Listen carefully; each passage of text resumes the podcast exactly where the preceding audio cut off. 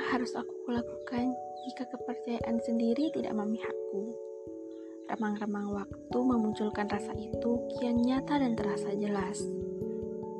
Bermimpi seolah itu adalah hal yang paling bahagia dan berpikir akan terjadi di kemudian hari. Harapan besarnya sih begitu. Namun, lagi-lagi rasa percaya diriku tak ingin mendukungku untuk saat ini. Kenyataan memutar video asli keadaan.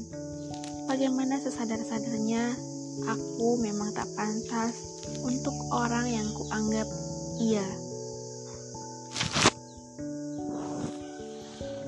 Lagi-lagi aku harus bisa membuang membuang jauh rasa itu. Rasa yang tepat di orang yang salah. Beberapa orang mungkin berpikir, "Ah, tidak ada apa-apa kok." Tidak ada yang namanya mustahil. Kamu cocok sama dia? Bagaimana jika Allah berkehendak? Lagi-lagi teriakan dalam diriku bersuara keras. Kamu tidak pantas. Dia harus sama orang yang sepadan.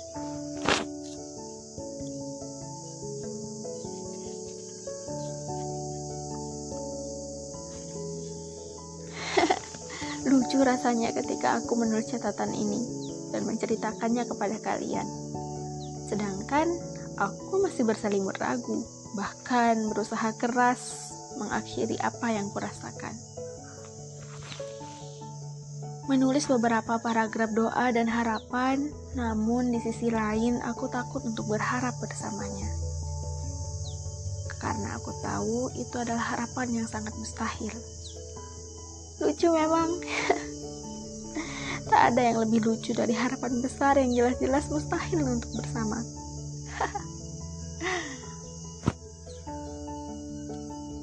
ah, sudahlah. Lagian, aku sudah bertekad untuk tidak menyukai seseorang sebelum ia benar-benar pantas dan pasti untukku. Aku benar-benar lagi di fase males ngurusin masalah perasaan. Belum siap untuk menikah. Hmm, tapi Usia membuatku mau tidak mau harus merancang rencana dari sekarang. Terima kasih perasaan.